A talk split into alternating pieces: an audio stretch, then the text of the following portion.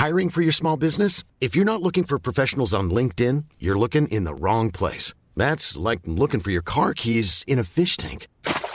LinkedIn helps you hire professionals you can't find anywhere else, even those who aren't actively searching for a new job but might be open to the perfect role. In a given month, over 70% of LinkedIn users don't even visit other leading job sites. So start looking in the right place. With LinkedIn, you can hire professionals like a professional. Post your free job on linkedin.com slash people today.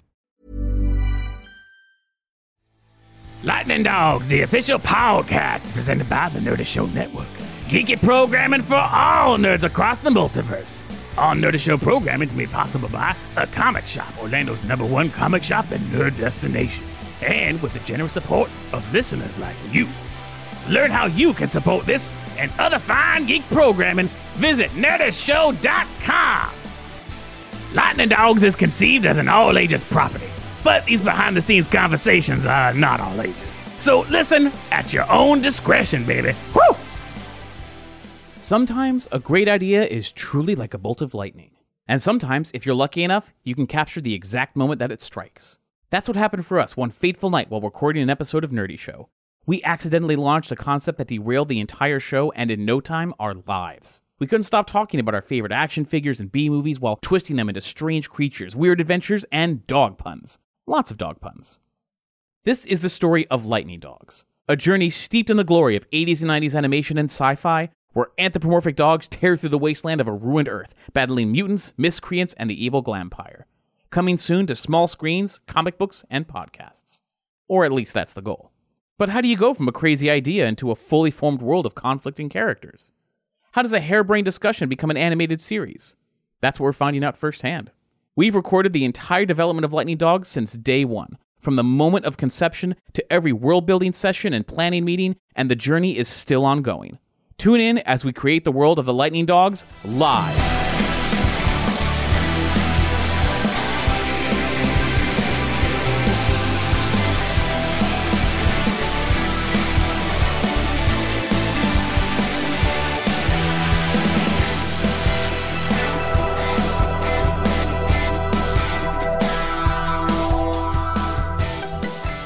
Welcome to Lightning Dogs. Oh! Hi, I'm Cap. Hey, I'm Doug. Hi, I'm Tony. Hey, it's Max. And uh, we're going to be talking about vehicles today. We've been doing a little bit of production and emails and so on. Max has been sending us all kinds of stuff. Man, the last design that you sent for the like caravan style. Yes, I was gonna say I Rig. feel I feel bad that I've rarely, if ever, responded to the emails. I want you to know I've seen el- every single one. I love them all. So please forgive me for not Daddy still loves you. Yes, yes. What Max had done was a sketch featuring the three Lightning Dog vehicles. The Fido, Brutus, and Rover circled up and camping out amidst the wastes. It was one of our first glimpses at the vehicles being grounded in a real scene, outside of our own imaginations, of course. And for this episode, we ourselves were camped out, gathered around a micro recorder going over Max's latest illustrations. It had been a couple of months since we'd last gotten together in person to discuss the vehicles, but in the meantime, everyone but me had been very active via email sharing new concepts and ideas. In this episode, we're honing in on the direction we want to take our remaining two vehicles the large battle tram, the Brutus, and the light scout vehicle, the Rover. We also explored new concepts for Halloween Jack's signature ride. We're going to reference a lot of art and a lot of neat real world vehicles. So after you've listened, or while you're listening, be sure to hit up this episode's page to see what we've cooked up and some of the awesome stuff we've referenced. So, where'd we leave off? We're like mostly done with the lightning rod, Yes. Yeah. and then we've Are, talked are about. we done done with the lightning rod? Well, Doug said he had like a few little minor adjustments he wanted to make, like the height of the, sp- the roof Yeah. scoop and stuff, which is all easy to tweak. Those are all as far as smaller- I could tell. Yeah, those are small nitpicks. As far as the main aesthetic and like the direction we're going in, that's I've been- pretty much it. I've been it. working out the assumption that it's sort of fundamentally sound, like the Yes. silhouette is good, Yeah. and the sort of basic idea. So I moved on to some other things. We've done a bunch of lightning rig stuff. We've been kind of tentatively calling it, which is the sort of mothership, the big rig, the the kind of support vehicle that they all kind of rally around. Uh, Brutus, right? Breaker Breaker Yeah. K9. Some of the conversation to fill everybody in that we've had is that we've settled on a, a truck that is more like an RV instead of a semi truck. So it's not a truck with a trailer attached to it. It's a it's a one contiguous like Yeah. truck. So it's it's like a food truck or like a UPS truck, like type of like it's got a big back area and a front cab, and then stuff on top. It's sort of at a high level what we're what we're dealing with. So I brought out the original sheet of thumbs because there were some trucks on here too, even though they were a lot more Right. peopleoid-ish for the most part. but I kind of want to just put them all in a lineup and just talk about because even this Sure. this original block of tanks is kind of more contextually appropriate for this rig situation. I wanted to kind of get all these in a line as we talk about them. This was before we really had any real talk about what we were looking at, right? So some of this stuff is a little more like station wagony, some of it's a little more huge construction vehicle truck, and some of it's a little more like a one ton work pickup kind of situation. So I'll let you guys kind of just browse through and we can sort of talk about some of the motifs that seem to be recurring, like this DeLorean window is something I've kind of been stuck on. Some of the reference we've been passing around, there's that Playboy mobile that Doug found. The yacht, like, the yeah, land Yeah, yacht. this- yeah, the It Syd, had some Syd really- Mead. it had some really cool like motifs like swoopy forward facing angles that uh, seemed almost more like a powerboat kind of thing to me but they were uh, they were neat very deco and so you've got some things here that are sort of in the range of snub nose like optimus primish things some things are a little more like long front long hood war rig situation from fury road maybe in here uh, which i finally saw the other day Oh wow. i know So these these were designs that were not influenced by it. no, I, I had only just seen. I haven't done anything since I saw it the other day. That's probably the best Road Warrior movie, but it's it's still the most art directed, I think. So like everything is very cool in context, but it lacks that authenticity of just like here's something some weird Australian guy built. Because in the first one, you know, they just bought that car off a dude. Like it was just like it was. They just bought it, put it in the movie, fake supercharger and everything. So I mean that that's present in those earlier ones. That it seems to be kind of lost in the new one, but the new one was pretty good. I liked it quite a bit. So you're saying it was mediocre? No, it was way better than that. Bullet Farmer, that's a that's a Tropic Thunder thing, right? Oh, Bullet Bullet Farmer, motherfucker! Like, and Oh, he's a like- lead farmer. He's a lead Oh, farmer, that's what it motherfucker.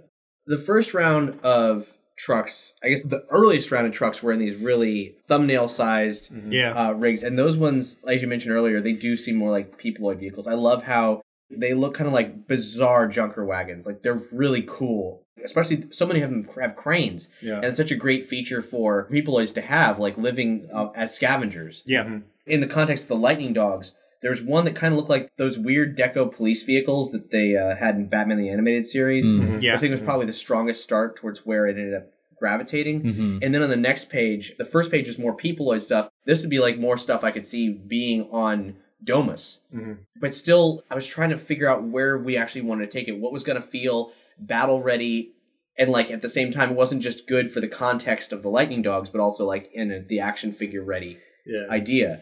And I really think that you've nailed it in the most recent design, where it's got like a fold out camper thing. And it's like, it's such a simple, like, you know, your, your parents may have a fold out camper car thing, but when the Lightning Dogs have it, you're like, no, that's a playset and that's such a good idea. Well, it also makes sense in the context of a show because it's like a mobile base. They set up it could be a mobile lab or a repair that's, garage. Or that's kind of where I've settled. Once we decided this thing wasn't like a pickup truck or um, like it's an enclosed back, you know, sort of single vehicle thing.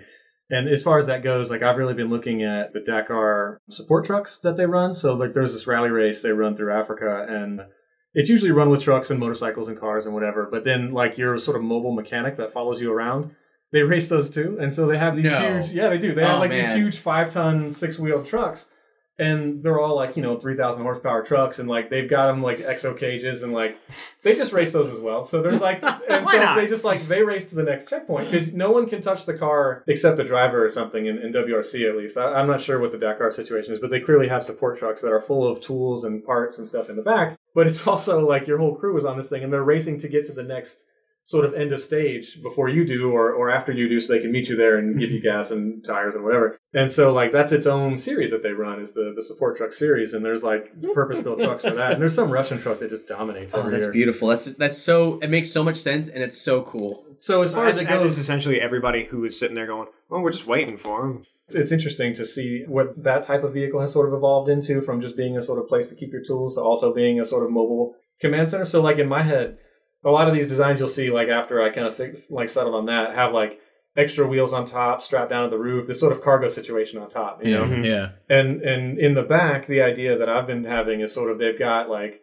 you know, a sort of future tech 3D printer where it's like they could just spit out some situational thing. And so it's just got some five axis machine in the back that's just 3D printing up out of metal shavings or something, whatever they need that time, that episode. You know, it- maybe like Cutting just- it with crystals and shit. or whatever. yeah, like so so that type of um, stuff in the back, you know, where you could have whatever you need.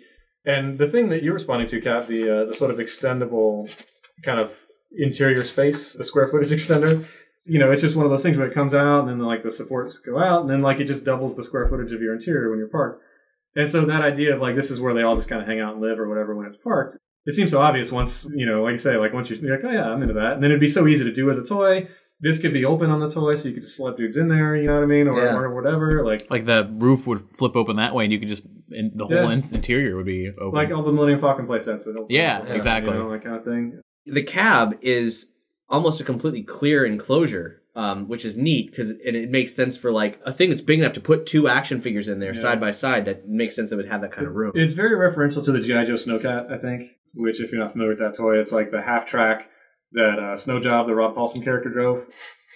Which I don't know how that name got it. Got I know, I know. It's, it's Um, ridiculous. It's got like treads on the back, and then it's got wheels in the front, and it's got this very like X-wing type cockpit, and then on Mm-hmm. the top it had this missile rack, um, and then it had, had torpedoes on skis that would come out, which were amazing. like it was a pretty cool looking vehicle, and it's just I think a lot of these kind of feel like they have that kind of flavor. yeah. So anyway, that I think a lot of those elements can kind of come together. You'll see, I just started doing like the sort of silhouette of stuff on top without really defining what the stuff is after mm-hmm. a while. Mm-hmm. It's always a good move. And also, also the scale of these things is all over the place. Are these things like Gravedigger style monster trucks, or are these things like An you know mega machines like clearing out a quarry, you know, mm-hmm. type of size, like where it's ridiculous, you know? So putting them all next to each other and defining the scale, or even in terms of a character, would be um, useful at some point. We're gonna have to do that. They can all be in here comfortably in the cab at the same time, maybe, or or two of them driving and the rest in the back, or like, or It- whatever, you know. to play with the tropes of animation we've got here, I mean, there's so many cases with large scale vehicles, like the Millennium Falcon, for example, where Yeah, like yeah. the scale is completely off when it comes to the action figure interpretation. yeah, But the toy is able to do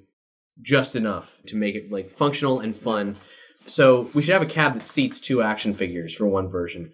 But it might be that it's the full five seater like more like the Millennium Falcon cockpit, where it's Yeah. you know you can have s- four to five people sitting up there. so I would say like the scale of this large one, it's l- land yacht. The eight wheeled uh, mega mover. Yeah, Yeah. like if it if it was that, but instead of this truck space, it was the The the enclosed. other established right. thing. Like that would be probably my pick for how to how to proceed with that. Especially since the idea is that this wouldn't, this would not be the one that is the lightning rod. The lightning rod being the one that goes out, sort of like Smokey and the Bandit. You know, Yeah. like one this the powerhouse. That's like the central hub. It's armored. It's really tough, but it's slow. Well, But again, it's with your Fury Road, it's the war rig, right? Like, Yeah, you're yeah. That same, like everything's sort of circling around this thing and sort Yeah. of interacting with it, but it's almost like a like a train, you know? Mhm. No, I'm even gonna. I, I am entirely on board with this. I dig that size. It's kind of cool that Mad Max gave us the trope of the war rig because I feel people might have more of a basis to say accept this being a primary vehicle for the Lightning Dogs because in because of that. right prior to that it might have been a harder sell you know because we it's like we're doing this project and it's our project and we do whatever we want with it but at the same time we're also trying to stage it within the parameters of the nostalgic past and so mm-hmm. on and i feel like that would have been a hard sell was it not for mad max I guess it depends on, on what your typical audience members are aware of, right? Because Jayce and the Wheeled Warriors had the same concept. They had all these like four or five like runabout vehicles that had a specific weapon on top, and then they had this one thing that had four legs for no reason, and it was walking on four legs. as this sort of mothership, and all the rest of them would just park in it, you know, like Knight Rider style. i've only ever seen the intro to that show i've never actually you seen probably an don't need to watch the rest. And That that- sounds interesting. That's Here's why. thing, that's like, why it's not good to take inspiration from that show. It's like, well, well pe- people did it in Jayce and the Wheeled Warriors, but nobody watched it. well, that's the thing. It, it didn't last long. Um, I think it was a Straczynski joint though. really Yeah, I'm wow sure that he, he came up with that, and it, it went a couple episodes, and it was very Star Wars inspired or derived, I guess. In that you had this clearly Han Solo looking dude, and you had this space wizard, and he's looking for his dad, and like in practice, it was an '80s show, right? Like, Right. so it just sort of falls apart in that same way they often do. But it also had that weird thing where all the villains were plants, and so like they were trying to take over the whole world of plants, and they were like going through like killing these plant creatures, like very reverse Captain Planet in, in a way that I don't think was intended. I think they were trying to find a weird tentacle villain that wasn't weird, you know. right right Whole planets just get choked with these vines, and like they have to go through killing these vines, and like it's weird, man. Like the, the vines are like sentient. well, that, well, that explains why they got all the buzz saws all over the well, place. Well, that's the thing. Those are the bad guys, though. Those are the bad guys with the buzzsaws. I The- oh, the Saw bad guys. is the bad guy. Oh. Uh-huh. And, like so, all the good guys have like a pincher claw, and one of them's got like a hammer, and like they're like Okay. construction stuff, and then the bad like the I don't know, but they're neat looking. Weird. Like just on paper, it, it's cool looking toys. It's cool looking, and the ideas sound neat when you just give the bullets. But Yeah. like from show to show, the scripts are weak, and like it does that poor animation that was so popular at the time, or just so available. I and I, I, I had to look into it. Can confirm J. Michael Straczynski was the developer. Original series run was from September 16th, 1985 to December 13th, 1985. Yeah, there you go. and it had 65 episodes. That's how they did, man. Yeah, they just ran them out every week. You know, That is, gotta put it on is every Saturday. insanity. it's probably worth finding some good ones if you can, or just see what the sort of first hit is and just see it. Back on topic. At that point, we kind of veered away from the matter at hand and ended up talking about storylines of Superman that aren't even remotely relevant anymore. You can hear that and a bunch of other potentially intriguing asides in our outtakes collections, available to supporters on Patreon. So, yeah, back to Brutus. I love this design. The thing I like even more about this is that this doesn't look like a separate cab. Like this is all one big piece where you could walk. Like there's a path that you could walk, like almost like a dare I say Lone Starr's uh, Winnebago? uh, Winnebago. Yeah, like an RV, you know, right? yeah, where I you think, could I think weaponizing an RV or sort of armoring up an RV is not a bad way to think about it. with the big picture you have of all of them together, like I remember originally when I'm talking about like when I was like, oh, the land yacht, the land yacht, and championing that. That's like exactly what you did with the front screen here, which I still like the design of. But if we're talking the big, larger scale vehicle, that almost military tank slit, but large cockpit where five people can be in. Like if we were doing this scale, I would stick with that. But if we're going bigger, then definitely that other cockpit design. Because the other cool thing about the previous cockpit design is that you could just lift that roof up. Like a toilet seat or a Yeah, like trash yeah. lid. Put the characters in there, not in the toilet, but in the toy instead. That'd be very Or clear. if you want to piss off your parents and, and create uh, the water play set, go ahead, put them in the toilet and All right, so flush a few times. I don't necessarily like when the wheels are outside of it. I like it when it's sort of inline to give it a kind of tank-like streamlined effect. That's uh, like if they have to, it's a battering ram. And they don't have to worry about the the wheels coming out. That's a good point. I did like the the big wheels, but that seems like we could do Yeah. stronger sequences. I think you're either looking at like a monster truck presentation or you're looking at like a dump truck, right? Where they're Yeah. big and they're like a lot of suspension travel, but they're they're tucked. Mm-hmm. So that's cool. I personally am in favor of the eight wheels versus six. And I know it's not necessarily the case, but it says more power to me. It says Well, it says it's built tough, you know. Yeah. and it's and it's that made. this has fail safes upon It has- it fail has redundancies, yes. yeah, And it's not going to corner worth shit, but once you get it going in a straight line, get the fuck out yeah of out in the open wasteland. Oh, don't even yeah, don't even try. Okay, so I think that's a good direction to go. I started going into some Halloween Jack that I've kind of been dubbing the Jack Wagon. Got a few of those Nope, to look done. at. That's it. That That's, sounds so raunchy. It does. I know. and that's why I'm, I'm sticking with it. Oh, you guys want to move into the, the Jack Wagon? Sure, Let's go to the Jack let's, Wagon. Let's go to All right, the so- Jack Wagon. So now we're looking at a sheet that my daughter tore on accident. She was flipping pages. This one stinks. These are kind of all coming from a place of like more of a traditional hot rod kind of, but sort of wastelanded up. I, I love the jacked fucking wheels on number two. These are Yeah. these are diagonal So- wheels in the front. How did They- that's they- a real thing, Does right? it- Yeah. It, it can be. It's a thing in racing where if you can tilt like camber, for those who may not know, is like your wheel at zero camber is totally vertical, Mhm. and when you have negative camber, you bring the tops in towards each other, and the bottoms kind of stick out. And there's this new movement now called the stance movement, which is like one of my personal pet peeves for terminology. Like when you stance a car as a verb, it just makes me angry. Like, but to a point, increasing the negative camber is good for taking corners, bad for longevity of your tires on straightaway. But like when you take a corner, your your suspension travels and you end up with a, a bigger contact patch, which is the part of your tire. Mm-hmm. So you, you get better traction going around the corner.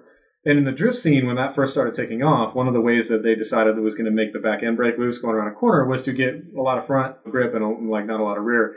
So you'll see on these early drift videos from Japan, they'll have like really straight up and down rear tires, and just the front tires are just dumped in. So that Oni camber, the demon camber they used to call it, is like that, and it's become just a stance camber now, where like they're making tires specifically for it. It's just like, what are you guys doing? We're taking corners, yo. We're going nowhere fast. We're parking hard, is what we're doing. we're parking, and, and our cars look cool sitting still, and that's all we're doing. It's one of the things I, I don't really get into, but this is when I discovered this company that's making engine couplers to bolt two engines together and make a Oh, what amounts to a 16 cylinder engine out of two V8s and okay. that kind of thing. So this one's a little more hot rod, like open top, not as much body work. Mm-hmm. I was trying to find a way to do two engines, one powering this wheel, one powering that wheel. So you have kind of like two front wheel drive engines, only powering one wheel side by side. I don't know that I was 100% happy with where that was going. And to try to describe this, two engines side by side. It's Facing- what, it's what Max opposite just said, Yeah, but like imagine that, okay? The plan was to see how many engines could you conceivably fit on a car, right? So it was like if you give one complete like four cylinder engine for every wheel or something, you know, like there were some cars in the 50s and 60s in Formula One that actually had like a V8 regular way, then upside down. There was another one, and they had some gear situation in between to make an H16. and so it was like the most ridiculous engine, but it looks awesome when you see pictures of it. You're like, wow, that thing is really great. So it just looks neat. I don't know how successful it was. It's so overcomplicated, but you know, this idea that there's probably tons of engines laying around and maybe there's enough axles, maybe there's not. I could see this being a thing you'd see in a road warrior car. Like Well, I can also I can also see Jack sitting there going, "I need more power. Yeah, How do I get engine more power? More engines." more engines. I like this kind of like 30s Grand Prix car kind Yeah. of flavor about it with the raised exhaust that goes above the wheel off the side. And uh, it's got this cool kind of like midget racer back silhouette. Mhm. Then this one I like because it's got this kind of like upper spoiler situation, which isn't a very common touch on these cars, but I think it probably could be if you were coming from this place of sort of future with this like old school shape, Mm. but with things we know now that we didn't know then. And it's got these kind of fairings over the fronts of the wheels, which one of your big problems on open wheel cars is you can't control the airflow over the wheels at all.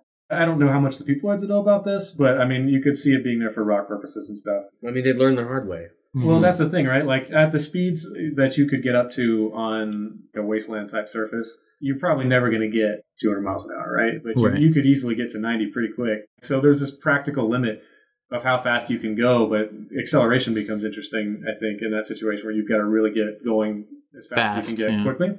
This one's got like a sort of still gas tank in the back, which is sometimes like a thing you see in like rat rods make it look like it's a moonshine still, you know, but like Nice.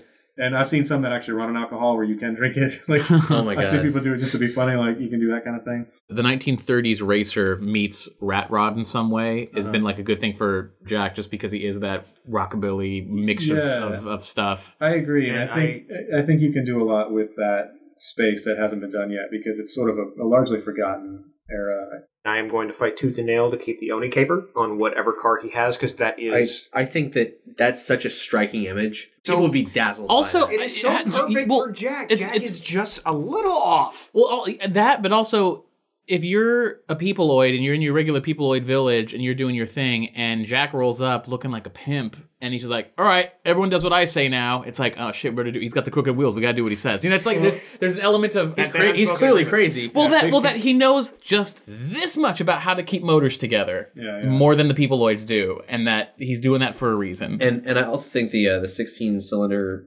engine is, The a, is idea- a great idea. yeah, Uh, it's, if we can combine this look, Five's look, Two's tires, And, I, and the idea of slapping as many engines as you can possibly fit on the vehicle because that's how Jack understands how to make things go Well, but it's but it's also it has to be functional too. It can't just be like his stretch limo that he himself is driving. Well, I kind of want to play a little bit more with this idea too, because in the '60s it was real common to put the engine behind the driver for weight purposes. Mm. So you would see these big mountain engines at the back, and the driver would be just in front, and then this really long, like narwhal, like front chassis, because like the cars would just wheelie up, so you'd have this it's a drag long racing. nose. And, and so that custom with a K culture kind of look, I think is cool. But like this idea of like two engines, but sharing an exhaust manifold, like where it's all like they're rough welds and it's unfinished, but it, it works. You can tell it works, you know? Mhm. But that idea of like a workaday super part, I think is interesting to me too. But this one's got like a sort of holster strapped on with a gun. Like, so, like something you used to see a lot of in the 20s and 30s is like, you know, everything was a work of art. Nothing was cheap. Everything was handmade. And so like old Porsches would have leather belts, like holding the hood shut.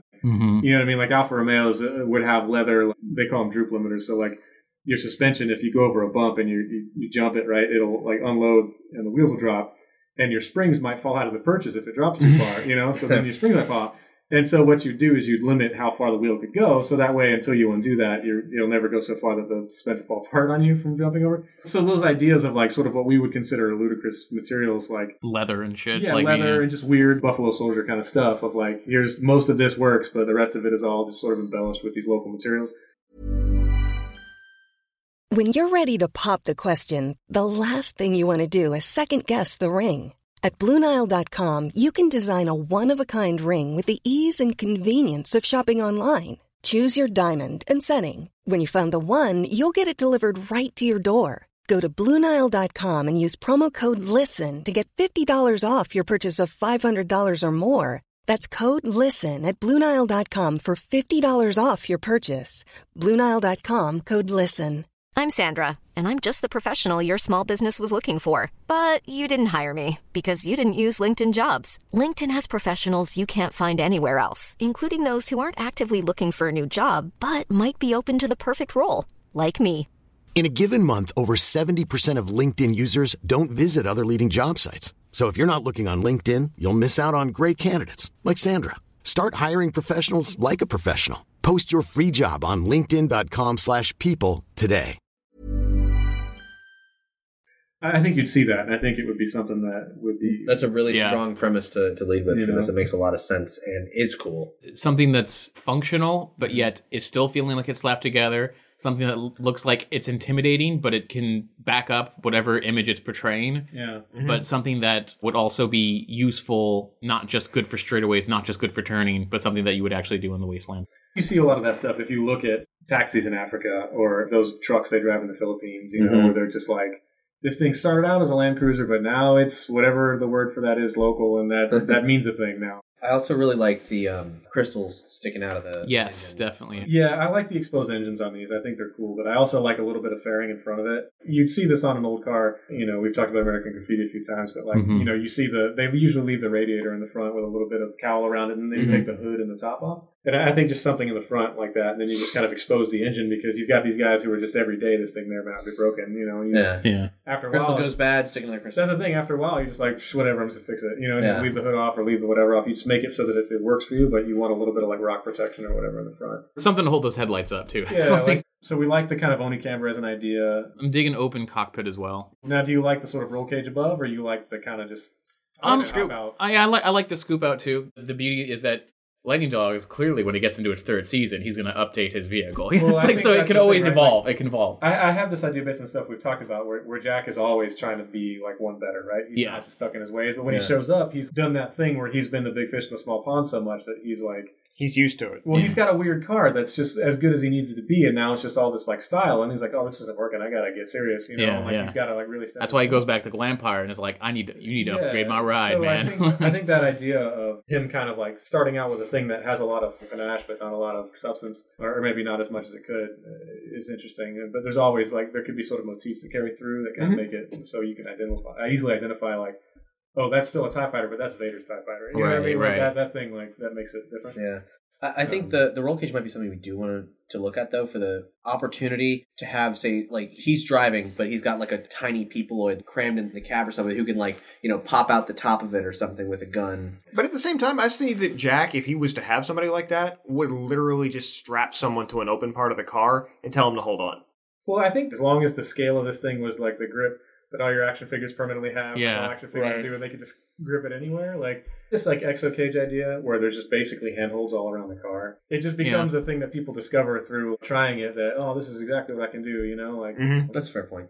I think the question is: is it like a bar or is it like a cage? Right? Like it's I- really just. if we're if we're going in that direction, I'd imagine it mostly being a bar because I don't imagine Halloween Jack is too afraid of anybody out there. Like he's not. This isn't his tank. This is his. This is way his to car. Get there. It's his daily driver. Yeah, yeah. It's able to get there quick and to show that he means business. It's not. It, there's no hidden guns and you know. he's shit also on it. he's always struck me as a very reckless individual. yeah. So if he doesn't give a shit about his own safety necessarily, Right. Why is he going to give a shit about the fodder that follows him? Also, after you encounter the lightning dogs and you got to upgrade your ride, maybe maybe the first encounter where he's racing alongside him trying to stop him ends with his car getting flipped over, and he's like, "Gotta Oh, get yeah. a roll cage well, on that's that." the trick, It's right? like, Like, yeah. the roll cage is really to keep your head from getting squashed, and, and the roll bar does it to a lesser extent. Usually, if you have one of the others, is just defined by the rules of your racing series. You got to respect a guy with a roll cage because it, it signifies his intent to someday flip that car over. Yeah, yeah, yeah, yeah. you know, or to drive it so hard that that might happen. I guess. We like and stunt vehicles where like when they want to flip a car, they'll have the piston shoot out the bottom. If he's got one that'll shoot out the top, so when it is flipped over, you're like, ah, we did it! And the lightning dogs are like, yay, he flipped over. Boom! It flips over and he's back on the road again. It's like, oh no. This one didn't get very far, but this one's playing a lot more with novelty motifs, like we talked about, so it's like skull stuff. Yeah, that, that's that's straight up a '90s. This is like some skeletal, Vehicle, horror, yeah. right. So I don't know how I feel about that. I, I like it on the hubcaps, right, where it's sort of in there. Oh It's yeah, not like a That's- thing. No, the- that's, the that's hubcaps nice and are- subtle and cool. I like that better than. Well, if That's we, easy enough to just play with the shapes of the stuff on the front itself. You don't need to have it be, oh, he's got a skull on the front, but more like, oh, I see Well, what they're doing with the at headlights those- there. yeah, we get those buffalo tyrannosaur. Like Yeah, you get a yeah, skull of that thing with like the horns or whatever. The put that on- Yeah, the bufferanosaur with with horns or whatever. That'd be fucking sweet. So do you guys want to talk about this thing a little bit? Looking at the ATV thing, like we Yeah. haven't really discussed this vehicle. Who's going to be on it? How many What was people what was the this code? Fido, code? Believe. Fido, yes. well, the, the first first thing we got to figure out is do we go ATV four wheel, three wheel, or a motorcycle two wheel? Well, I, I've been watching recently a show on Netflix that's interesting called The Long Way Around, where Ewan McGregor and his buddy rode around the world on motorcycles, Mhm. and uh, it's fascinating. But like, man, he's such a douche nozzle. I had no idea. Like, he's so entitled. Like, Oh yeah. oh yeah, it's amazing to watch. It really ruined my impression of him as a person. But like, at the same time, Maybe like, it humbled him I think it did because after you get to like episode four, he becomes really like aware of his situation when he's in the middle of Kazakhstan with a broken bike frame.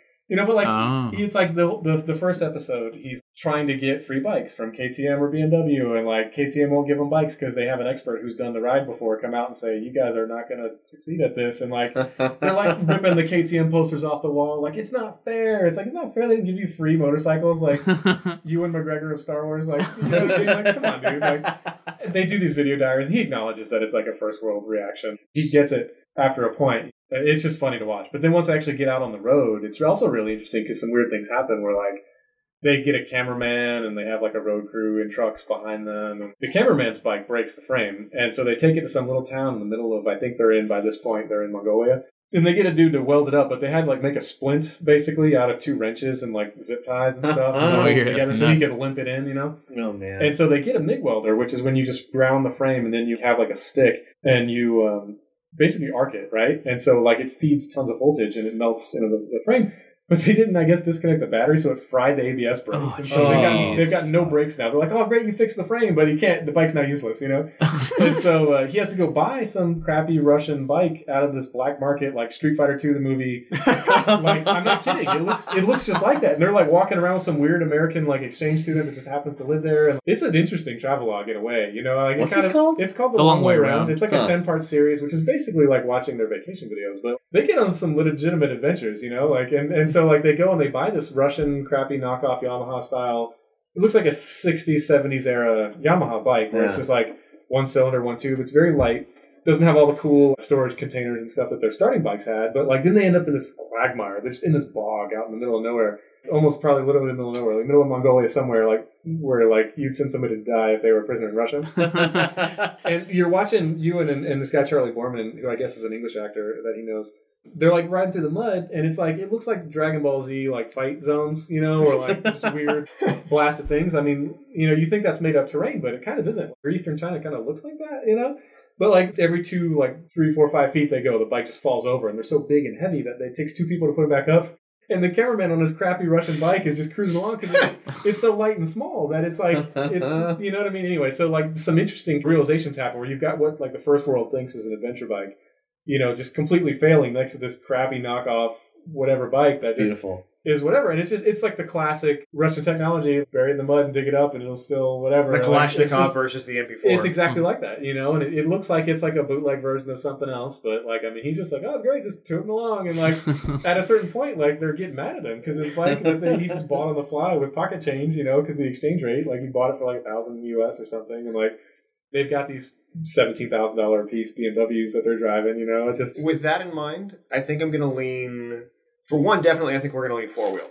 Simply because, as you were just pointing out, weight is less of a problem when you've got a wider base. yeah, super true. And if we're talking about something that's going to have to scout over unknown terrain, we definitely want something that has a little bit more. And we can have it so that it's still relatively narrow, but you know, keep it four wheel. I actually I like the profile that you've done in Circle the Wagons a lot. There's a GI Joe vehicle that Tomax and Xamot drove, um, the little ATVs that are blue and they've got a big gun down the side. Mm, mhm. and uh, it's very comparable in, in idea to this, but it's not exactly the same. But I mean, that's been a successful action figure toy before. There's they rode like a quad, you know. Um, Mhm. So this thing right here, as I think about it, like so you can see it's got the engine come down below, and you ride this thing prone, and you kind of have the hand grips down low, and like I can see that being pretty cool and like a sort of jump off point, when perhaps literally to, to jump onto things. I don't like the overall stretch of it. I'm, I'm not at this point so tied to this thing has to legit be a thing that could work in the real world as long as it looks like it's Looks got cool. kind of parts that are neat. Um, so The I'm only- tumbler from from Batman, essentially. yeah, you know, just like the tumbler from Batman. That's my favorite thing. uh, The No. motorcycle bit. That was my least favorite thing. the, the motorcycle was the dumbest thing in Batman to me. But um, I, I think you could make the case for either. My initial reaction was for a, a quad as well, but watching this like sort of motorcycle adventure, I mean, bikes are cool toys, you know. Like I don't know if you remember those like flywheel based ones where you pull the ripcord Oh yeah, and like love you 'em, spin the yeah. flywheel and they just go zooming The, down. the like- Tron cars, Yeah, the. Tron cars. yeah. So I mean, like it's there's been neat toys of either of either thing. I I think there's like just sort something to be said for sort of like jumping on the back of a bike as a sort of impromptu passenger. That's kind of a neat visual. Which begs a, a question: If it's a bike, is it something that could go that could actually fit inside the Brutus? I think easily, yeah, or on the top or whatever. So And depending, hell, depending on what kind of bike, we could even almost have it be like portable, yeah, for almost where it it'd fold in on itself. Like both Yeah. wheels would be beside each other, and then you just pull, So, and it would. Honda and- made that for a while. You used to be able to get what in Japan this car called the Honda City Turbo, which was a very small two door Civic hatchback, or Mhm. smaller even than that. Kind of probably a little bigger than a Smart. And one of the optional accessories was a straight up fold up motorcycle that folded So- up and lived in the trunk. Oh my god! And you could take it out and unfold it. Just Almost like how around you could put a bicycle bicycle on the back of a car. Mhm. Could Yeah, you yeah. put the Fido on the back of the lightning rod? or even Like- multiple like- Fidos. If we're, if we're talking fucking foldable motorcycle, That's the thing. That's the thing. Like, so we're, when when I asked the question, are we going to go ATV or like motorcycle? I was going to say that I'm leaning motorcycle only because we want to go smaller scale, really zippity, really fast, quick. No armor per se. You're you're completely exposed, and it's just sort of for recon almost. here's the bike that went in the back of the Honda City, and here it is in the back of the Honda City. it's an adorable little scooter. It's amazing. Like it's like it looks like one of Cable's guns. Yeah, it does. but then unfolded, it's like you know. So I mean, these these I- have been great marketed a few times. I've seen one come up for sale in the states with the bike, but like they're all over Japan. So it's just one of those things. Also, this is again being way too blue sky thinking, but like if Lightning Dogs was a popular enough thing, getting kids out on a bicycle wouldn't be that bad of an idea. it's like yeah, have one of the have one of the Fidos that look. It, it's close enough to a bicycle that with like a decal where, on the where, side. where a Lightning Dog's bicycle wouldn't sound like a bad well, idea. maybe that's something we could, you know, pursue down the line of maybe kid builds her own thingamajig. That could be interesting for something that's like, you know, small, like an electric scooter that's foldable or whatever. Yeah, I've kind of been on a bike tip lately. Anyway, I just discovered this thing that Suzuki put out at the 1985 Tokyo Motor Show. This is called the Falcorustyco, which is a bizarre name, but it's actually apparently Latin for, for gyrfalcon, which the Hayabusa is the Japanese for that same bird. Mhm. So this bike ultimately got made. But what you're looking at right there in 1986 at the Tokyo Motor Show is this white bike with a very horizontal front fork with a woman dressed like Kei from Akira standing next to it. The fictional specifications of that bike, which apparently never got made, were that it has a what they call a square four cylinder, which I'd never heard of before, powering some sort of hydraulic pump that has no chain or anything. It actually powers the wheels with hydraulics. So it's all wheel drive.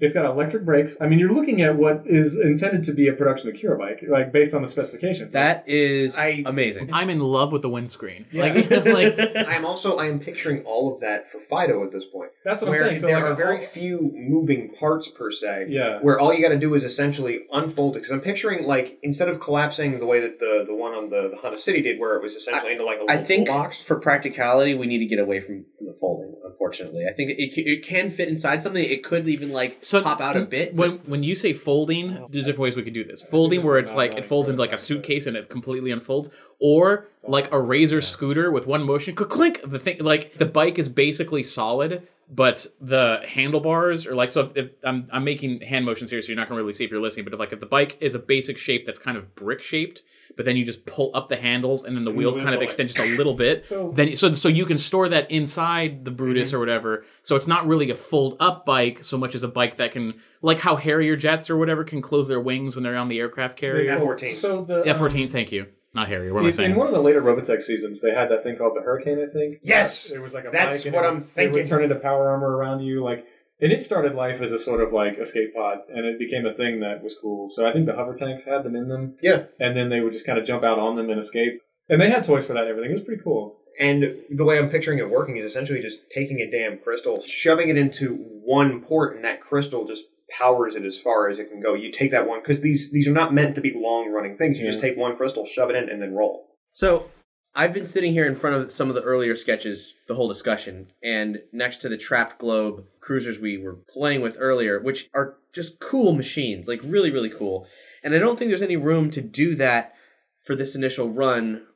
However, there is an item that's kind of like a three wheeler. It's got some kind of blade things out front. I'm not really sure. or those? I thought those were wheels. These were actually three skinny wheels that Oh, were wow. sort of like kind of gripping the. gripping like yeah. that. They made me think that if we take this route of say, let's say Kaneda's bike from Akira that has that great movement to it, the the front Yeah. section and that pivot, laying low in a vehicle, the motorcycle element, but something that has enough width to survive the wasteland, basically. If we took this idea and mashed it up with everything else we've been talking about, maybe something that kind of like allows it to, let's say, whatever makes it a three wheel, whatever part has the two wheels on it, whatever side that is, uh, let's say the front could maybe like squish in and then it could pop out and like the terminal comes out and they get in and then it like sink back down. Something that just would look cool as hell to use. So when it comes out, when the shot starts and it's a dark shot and then the blinding white comes in of them like opening the cab and it unfolds and there's like steam and they pull it out, you're like, wow, this is cool. Like this is their smallest vehicle and it's also maybe the thing I want to ride in the most. We could even have it so that the wheel in the front is actually two wheels melded together so that we have moments where it's just a motorcycle, moments where it splits into two separate arms, giving us that width. to go over like rocky stuff or whatever, like rocky Yes. terrain. Yeah, that's the thing. I'll see that. Remember we were talking about that? what- Someone It's been- I mean, it's, it's even been done before. Where Well, well, Leno's got a bike that is called the Tomahawk. It's got a Viper V10 in it. The way they did the wheels was instead of doing one mega wide wheel, because you can't really lean a bike like that. You know, Uh-huh. like the bike in Batman is unturnable because the wheel's so wide, you can't actually do anything with that. Yeah. But the way you get around that is you have independently sprung skinnier wheels. So they have the contact patch of a wide wheel, but they have the articulation of a narrow wheel. So you'll see it has multiple skinny wheels on it that just sort of in silhouette from a distance look like one mega wide wheel. Interesting. There was a video that we posted somewhere. I don't remember where. It was. Oh, that spider car thing? Yes, the spider car, and then we talked about like a spider. We even talked about a spider motorcycle thing where like the arms would fold up. What if we just mix both of those together, where this isn't spider themed? It's not literally a spider, but yet it's a piece of technology from Domus where it can be folded together. When you need speed, you fold them together. It looks like a motorcycle, but with fat tires. But when you need to go over the rocky, you know, terrain of the wasteland, you can just they just pop out like you know on those arms, and then each one of them, is like the spider car, can roll up over big things here and there, like a Mars rover almost. But then tying into the aesthetic of the spider legs and stuff like that, mm. maybe then when Halloween Jack or when other villain sees it, goes.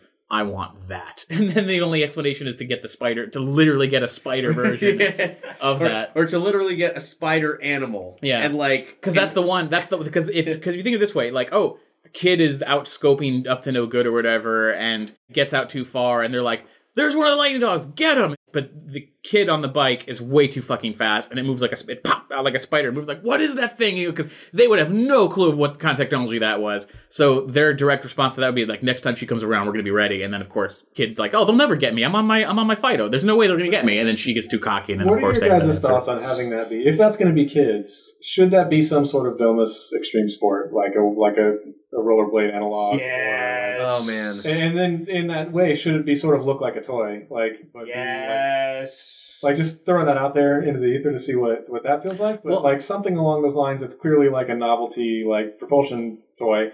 You know? I think it'll have a military version. Yeah, Yeah. The, the context here is that you know they have to trust eventually. Like we say, it's kids because we know that eventually trust that's that's gonna be what happens. She- but it yeah. can't start that way. Maybe she builds a vehicle that like pertains to, to whatever the extreme rollerblade version of motocross is in the dog world. You know, yeah, like I'm just thinking about like on TaleSpin, you had Kit's sky surfboard thing. And then, Yeah. like, yeah.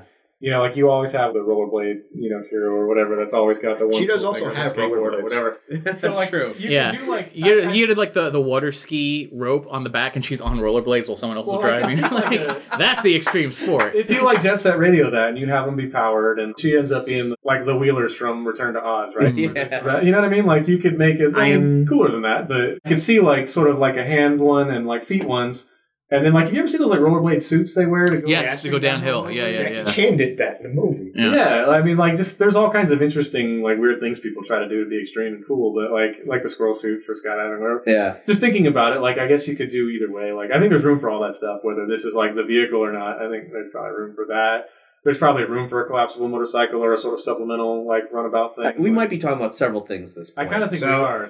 We probably want a quad that's the other vehicle, and then you probably want just some miscellaneous stuff they can use to do cool things with. If the wheels popped in together, and it became a motorcycle. I think to me that's like that, I think that's the That's ultimate. that's Fido. That's to me that's Fido because it, it, can- it can do whatever. But if we feel like it's better just to focus on doing like a quad first, and then if Kid builds her own motorcycle, that I'm I'm open to that as what, well. what you described with the the spider vehicle and that kind of scenario of like, whoa, what is that? like that's- like the spider mode is only when it's Right. in quad. yeah, wheel I mean mode. that to me like does read like a really strong military reconnaissance vehicle. yes, Mm-hmm. Yeah. and only when you need to get away fast do the wheels come in, and then you just kick ass. Have you ever seen like really high performance snowmobiles?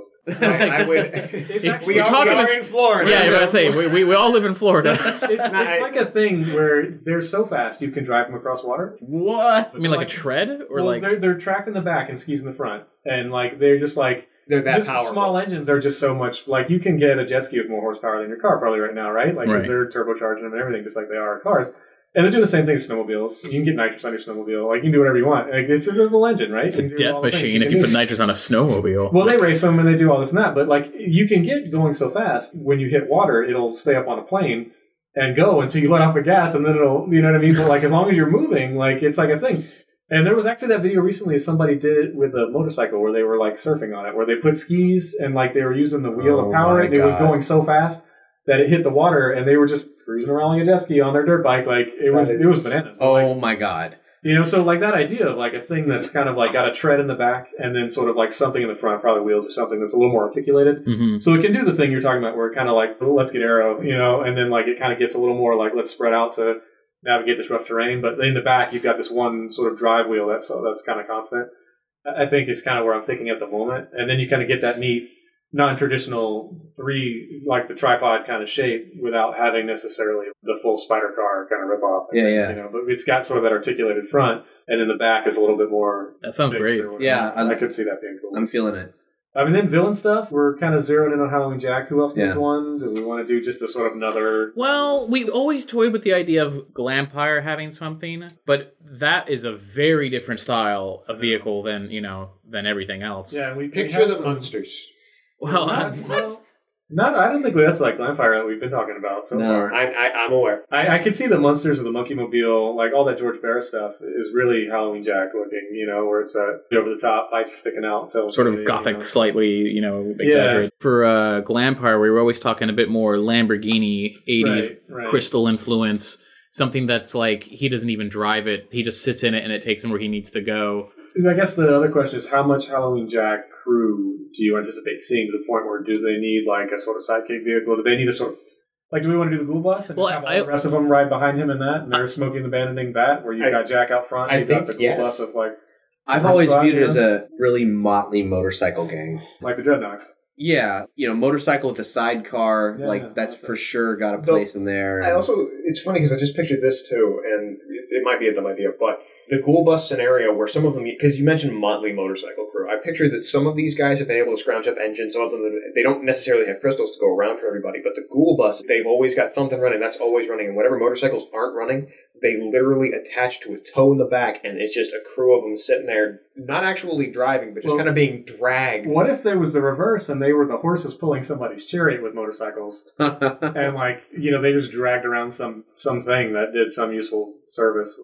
We probably have pretty strong ideas about what a ghoul bus could be, so I think that might be like so. You got a Howling Jack, and then you got a ghoul bus. We could just do analogs, right? Like and just say, okay, well they've got something like this too, whether that's a, a bike or something, and just say, Yeah. okay, now you've got a sort of people-led version of all the things. Well, I really liked all the construction. Like, I don't think the theme of them is construction, but the fact that they would want to get a crane because they got to dig something out of the sand. yeah, like You the one that's like a straight up crane attached to a With like the with the steam railroad, uh, like you know, yeah. that is a very powerful visual. I also really like this one with the hooks. Where I remember we were talking before, like maybe that was a lightning dog vehicle where you could maybe ride the bike up on the back. But if we take this idea of the open back with uh, hooks and cranes and stuff, if you could attach, I'm thinking opposite of Mad Max now, where they got the pole cats, but instead you got them dangling on this. You could jump on another vehicle, and if they kick you off, you just zip your back. Like this is like a I'm also- safety line for uh, for anyone. that as Halloween Jack's mobile garage, where they are literally Yeah. Could do that too, yeah. If this follows the war tribe as it moves,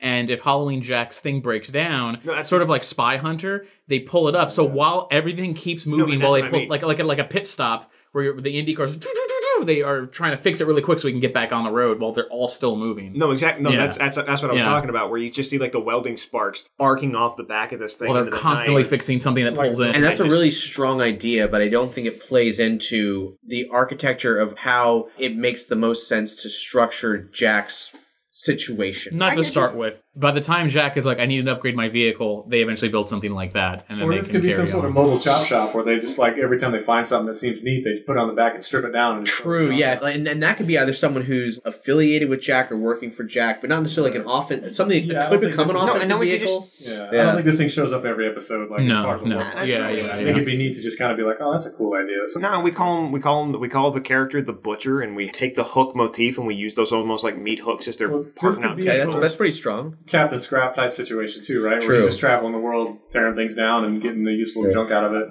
Those new wasteland ideas, we'll come back to those. But the night was drawing on, and that was where we wrapped the session. Closing with the decision that the three Lightning Dogs vehicles and the Jack Wagon would be what we prioritized for the pitch Bible.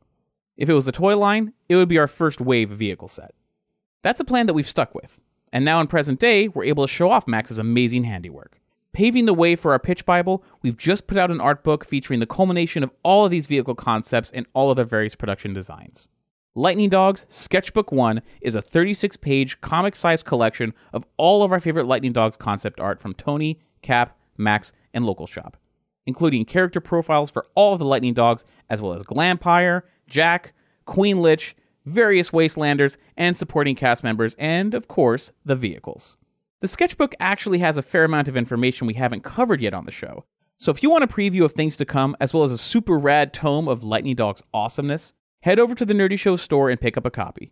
Physical versions are $5, and the digital version is 3 But if you're giving on Patreon at $5 or more, you've actually had access to a digital copy for a while now. We debuted the sketchbook to the public at HeroesCon in Charlotte, North Carolina, where we met a few fans and hopefully made a bunch of new ones. We were delighted by the number of people who recognized us from our appearance on War Rocket Ajax. Heroes was our first convention working at a table devoted especially to lightning dogs, and spoiler alert, maybe if you're listening to this as these episodes are releasing, you'll know that prepping for this event and getting the sketchbook published kicked our collective tails. We'll be discussing all the trials and tribulations of that down the line in a future episode. For now, I'm happy to say that we've got our next convention appearance already booked. We'll be at Megaplex in Orlando, Florida, August 4th through the 6th, where we'll have a table in Artist Alley and we'll be selling sketchbooks, doing some art, and hopefully making some new friends and fans. As a matter of fact, if you happen to live in or around Orlando, it's worth noting you can get copies of the Lightning Dog sketchbook at A Comic Shop. That's the name of the store, A Comic Shop. We mention them at the top of every show on the Nerdy Show Network, and they're awesome, so pop on down to the store and save yourself some shipping. As you certainly know by now, we're entirely listener supported. You can support this and every show on the Nerdy Show Network at patreon.com slash nerdyshow. And you can support Lightning Dogs and get a wealth of bonus content at patreon.com slash lightning dogs. You giving your hard-earned money to invest in our dreams means the world to us. So please join us there. Even a dollar is a huge help, and we'll give you a shout out on the show. If you truly can't spare any money, perhaps you can spare some time. Sharing this show or rating and reviewing it helps new people discover the glory of Lightning Dogs. Here's a recent review from iTunes by The Wizard of Retcon.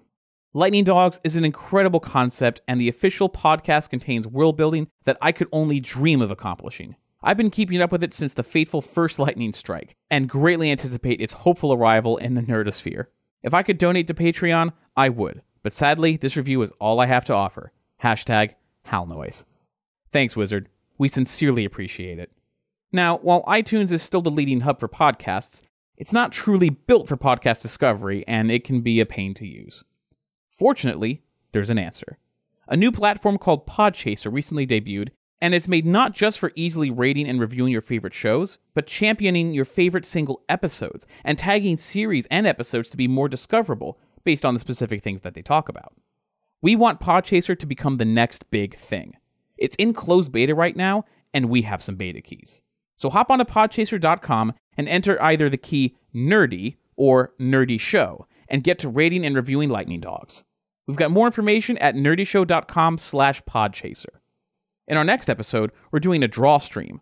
Tony is doing some live drawing while Cap and I make suggestions and dive deeper into the character in question. The subject of this experiment? Queen Lich. You can watch the whole thing on YouTube, or hear it in the annotated documentary podcast format that you know and love. We'll see you next time. Same Lightning Dogs time, same Lightning Dogs channel.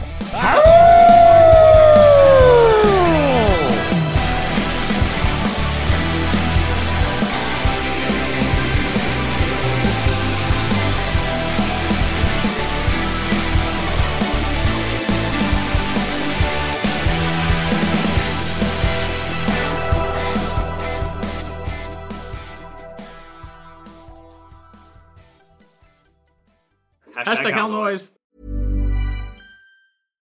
Hi, I'm Daniel, founder of Pretty Litter. Cats and cat owners deserve better than any old fashioned litter. That's why I teamed up with scientists and veterinarians to create Pretty Litter. Its innovative crystal formula has superior odor control and weighs up to 80% less than clay litter. Pretty Litter even monitors health by changing colors to help detect early signs of potential illness. It's the world's smartest kitty litter. Go to prettylitter.com and use code ACAST for 20% off your first order and a free cat toy. Terms and conditions apply. See site for details.